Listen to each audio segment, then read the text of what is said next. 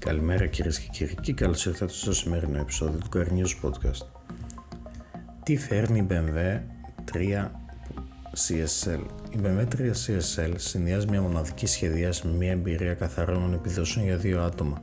Με εξαιρετικά στοχευμένο τρόπο μεταφέρει στο σήμερα τη φιλοσοφία που δημιουργήθηκε τη δεκαετία του 1970 και αφορά την εφαρμογή αγωνιστικής τεχνολογίας σχεδιασμένης για την απόλυτη οδηγική απόλαυση του δρόμου.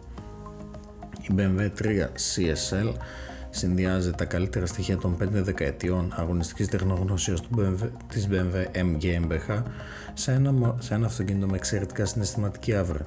Όλες οι πτυχές του χαρακτήρα της, δυναμική εξωτερική κομψότητα, κόκπιτ κλασικούς σπόρα αυτοκινήτου, ευφύης ελαφριά δομή, εν σειρά εξακύλινδρος κινητήρας και ένα χειροκίνητο κυβότιο με μετάδοση στον πίσω άξονα, βασίζονται στις παραδοσιακές αρχές μιας BMW τα στοιχεία αυτά αλληλοσυμπληρώνονται με την αρρωγή της πιο πρόσφατης τεχνολογίας προκειμένου να δημιουργήσουν το απόλυτο σύμβολο κορυφαίων επιδόσεων με τον τρόπο που μόνο η BMW γνωρίζει εδώ και 50 χρόνια σύμφωνα με την ίδια την εταιρεία.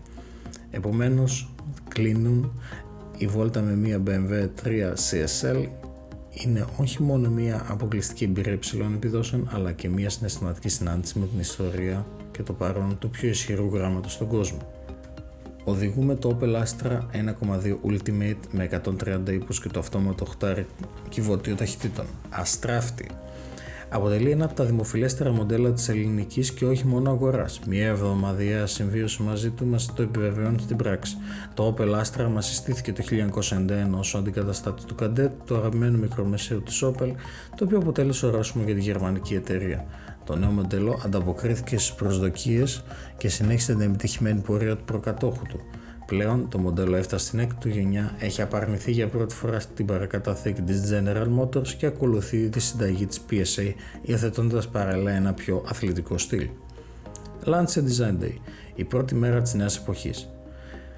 Η νέα εποχή της Lancia ξεκινά σήμερα με το νέο λογότυπο και ένα ξεκάθαρο σχεδιαστικό όραμα. Με αυτά τα λόγια, ο Λούκα Ναπολιτάνο, CEO της Lancia, εγκαινίασε το νέο ξεκίνημα της ιστορικής Ιταλικής εταιρείας, δίνοντας παράλληλα το στίγμα της σχεδιαστικής φιλοσοφίας που θα ακολουθήσει. Συμπληρώνει, εν αναμονή του νέου Y, του πρώτου μοντέλου της νέας Lancia, θα παρουσιάσουν το Lancia Pew and Array Zero, ένα τρισδιάστατο μανιφέστο που θα εμπνεύσει τα μοντέλα που θα λανσάρουμε την περίοδο 2024-2028. Είναι ένα έργο τέχνης όπου το παρελθόν και το μέλλον βρίσκονται σε συνεχή επαφή, όπως και η κομψότητα σε ισορροπία με το καινοτόμο πνεύμα. Σήμερα ξεκινάει η αναγέννηση που θα εκπλήξει όλους τους φίλους της Lancia, συμπληρώνει. Τέλος, BMW Group επενδύει πάνω από 2 δισεκατομμύρια ευρώ στο εργοστάσιο του Debrecen στην Ουγγαρία.